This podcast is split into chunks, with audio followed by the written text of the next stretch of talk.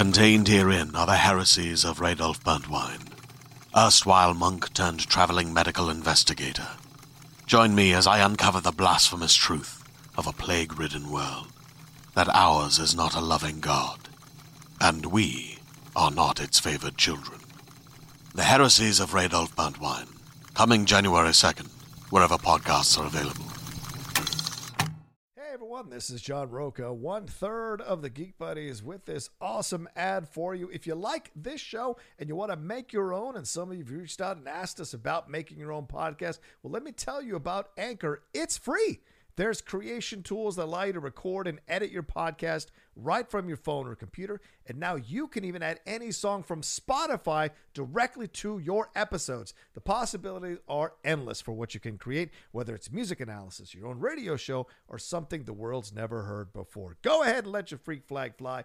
Anchor will distribute your podcast for you so it can be heard on Spotify, Apple Podcasts, and so many more places. And you can make money from your podcast with no minimum listenership. It's everything you need to make a podcast in one place. Take it from us here at the Geek Buddies. Download the free Anchor app or go to anchor.fm to get started. Now, on with the Geek Buddies show.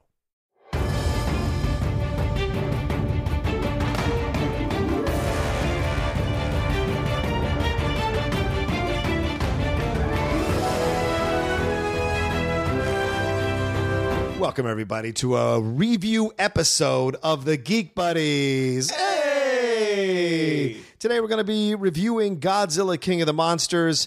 I am uh, John Rocha, one of your hosts. I am Michael Vogel. And this is Shannon McClung. And all three of us went to see this together um, with a couple other friends uh, over at Century City, and we decided we would do a review of the film, a quick 10 minute review of the film, uh, and give our thoughts on it. Uh, Mikey, let's start with you. How, what did you feel about the film?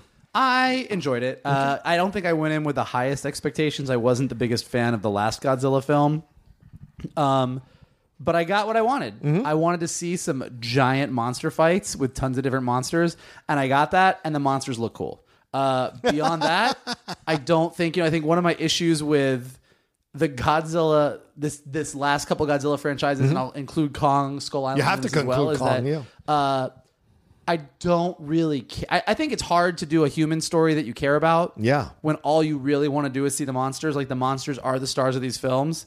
So uh, I feel like the the human story with the family in this movie fared better than the human story in the last Godzilla movie. Yeah. But I still didn't ultimately really care about any of them. I just got really, really excited when there was massive monster action. But I left satisfied with my massive monster action. Yeah, Shannon? Agreed. I mean, for the first 45 minutes, I was a li- I was getting a little antsy. I wanted to see Godzilla throw down with Ghidorah. Um, when we finally got it, I got a little. Uh, I I was kind of over it. Like after the first couple fights, I was like, "All right, I'm good." Like if the projector Yeah. were to break right now, I'd be fine. Um, Oh, that is a that is a winning review right there. what I did miss about the first movie was Bryan Cranston because his performance was so fantastic, and they got rid of him Yeah. way too soon in the first movie. It, it's a fine little afternoon, so, uh, afternoon of the movies during the summer. Yeah. I'll, I'll never watch it again, probably. Oh wow! Uh, well, spoilers. Uh, this is gonna. This is a spoiler heavy. We should have said at the top, but just letting you know, we haven't spoiled anything just yet. But certainly, if you haven't seen it, you know, stop wa- stop listening, go watch it, then come back and turn this on again. It's directed by Michael Dougherty, who did Trick or Treats and Krampus. So he's got a good reputation in the horror world, but he's jumping into a massive world here. Uh, what third insta- third installment in this series? If you include Godzilla, Kong, Skull Island, and this one, and then the fourth one's coming out already next year. Uh, they've already re- they've already cast that thing, uh, and certainly Millie Bobby Brown is coming back onto it. So here's what I was, I'll say that I enjoyed myself, like you guys. It's a it's a fun Saturday afternoon movie. I I, I don't I didn't hate the human stuff as much as other people did.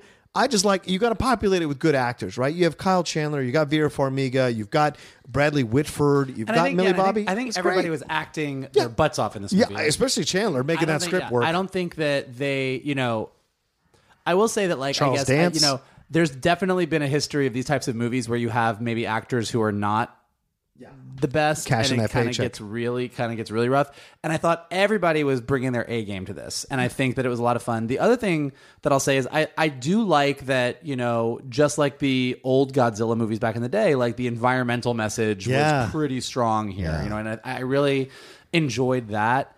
Um, Yeah, you know, it's so funny. I don't really have a negative about the movie. Yeah. Like I, I don't have a I didn't like this, I didn't like this. I just was like, yeah, Yeah. it's fine. For me, as a kid who grew up with these monster movies, it was great to see them again. It was great to see Mothra again, again with the twin, the twins, and the way they connected that to That was great. I agree uh, to the actress from Crouching Tiger, Hidden Dragon. The way they connect, I think Zai Zing is her name. The way they connected that, that that was great to see that kind of connection. Hearing the famous musical cues or scores for these monsters was great. Seeing Godzilla, this version of Godzilla, Godira, seeing Godira again, seeing Rodan again, seeing all these different uh, creatures throughout was great for me to go back into that world when I was a kid, watching those on a Saturday afternoon on Channel 20 in DC, and ex- and being excited. But I half expected the son of Godzilla to show up, which didn't happen. But I thought Kong was going to show up, and he didn't. So That's they haven't put them together yet because they're saving them for the next movie. But I thought for sure that there was going to be something here. and the little post-credit sequence that they had Yeah.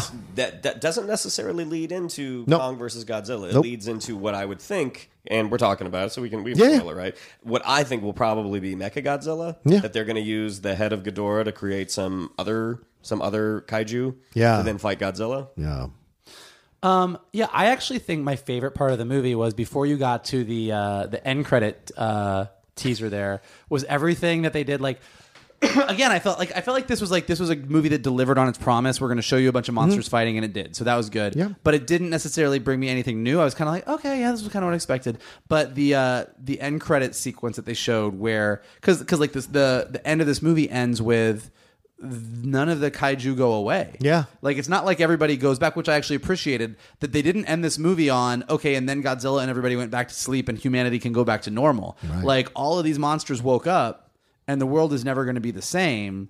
And that I really enjoyed. Like the end credit where they showed all the news clips of people living with kaiju Yeah. or like is like is the giant monster poop a new like form of energy? Like all these fun headlines and stuff that I was like, well, this to me is it like that makes me more interested like i would go see a movie of like we woke all these monsters up and this is the world we live in now that's a thousand times more interesting to me I just love that these two independent actors, uh, independent movie actors, Sally Hawkins. Oh, I guess not two. I guess Sally Hawkins, independent actors, like kill me off, and they did it. But Watanabe's death was actually really noble. I thought that was like a good connection to the heritage of these monsters as Japanese. Uh, from the Japanese uh, films, you know, uh, Toho and what have you. So having Watanabe have this like really almost um, mystical death where he goes and touches the god that is Godzilla um, before he passes and brings Godzilla back to life to fight. I thought that was a great way to go out. Well, on the tail end of that sequence, that was one of the sequences in the movie that I did really, really like. When, Yeah. they, when they're underwater going into kind of that lost city. I mean, I, I'm a big fan of Indiana Jones and Ch- Uncharted Oh, yeah, yeah. type things where, where you're going in and finding finding these lost civilizations. And when you, when you get to uh, top it, when you get to finish it off with Watanabe in that suit Mm. going in and like kind of making making the sacrificial play, I was like, yeah, that was a great sequence. yeah, uh, I sent this to you. Oh, go ahead. no no, bad I sent this to you guys that that, that Joe Morton's character in the movie is apparently what's his face from Kong Skull Island, Corey- Corey Hawkins. Corey Hawkins. So I'm just like, this is what they didn't even make a deal about that. They didn't make the, any kind of connection to that. Threw it in near the end. That was interesting. Um, but I like that they really made the world large. Like, and all 17 of these came to life. And all of that, I think, because that was the problem a lot of people have with Godzilla is like it took forever for the monster to show up. And then when it did, it was just one unspectacular battle or whatever. And so people weren't 100%, uh, didn't 100% enjoy it.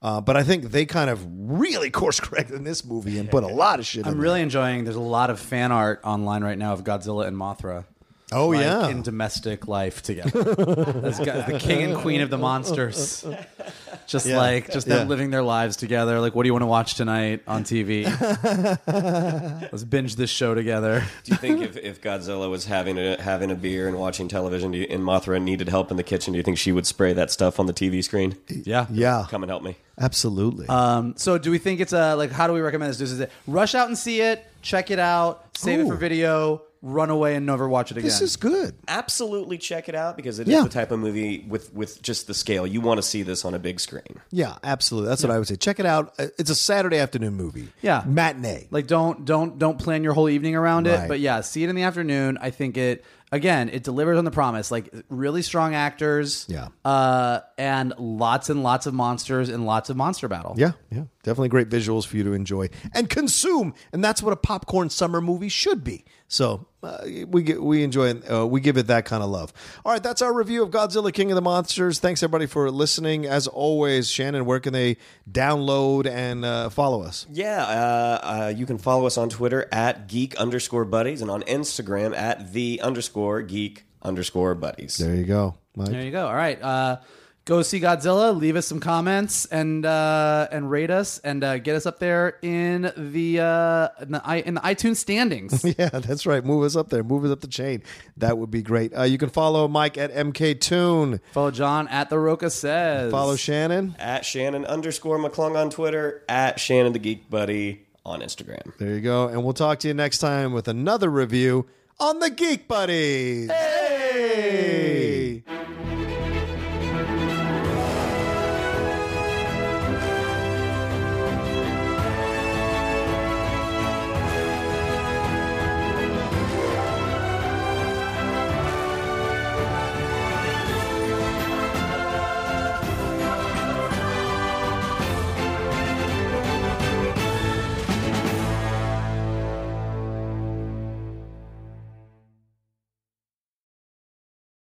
Hey there, this is Justin Bartha. I made a funny new podcast, King of the Egg Cream. It has the greatest cast in the history of podcasts with actors like Lewis Black, I'm torn by my feelings for two women. Bobby Cannavale, You can eat it, or if someone hits you, you can put it on your cut. Melanie Lynskey, I wonder what these marvelous things are that look just like boiled chicken feet. Jason Ritter, I can break things and pick locks and kill people. Michael Stuhlbarg, The whole point is to inspire people that they should make themselves better. Ari Graynor, No, don't whet its appetite. What are you, an idiot? me, Justin Bartha, That's not just any egg cream, that's a Lemke's special. and all narrated by the hilarious Richard Kind.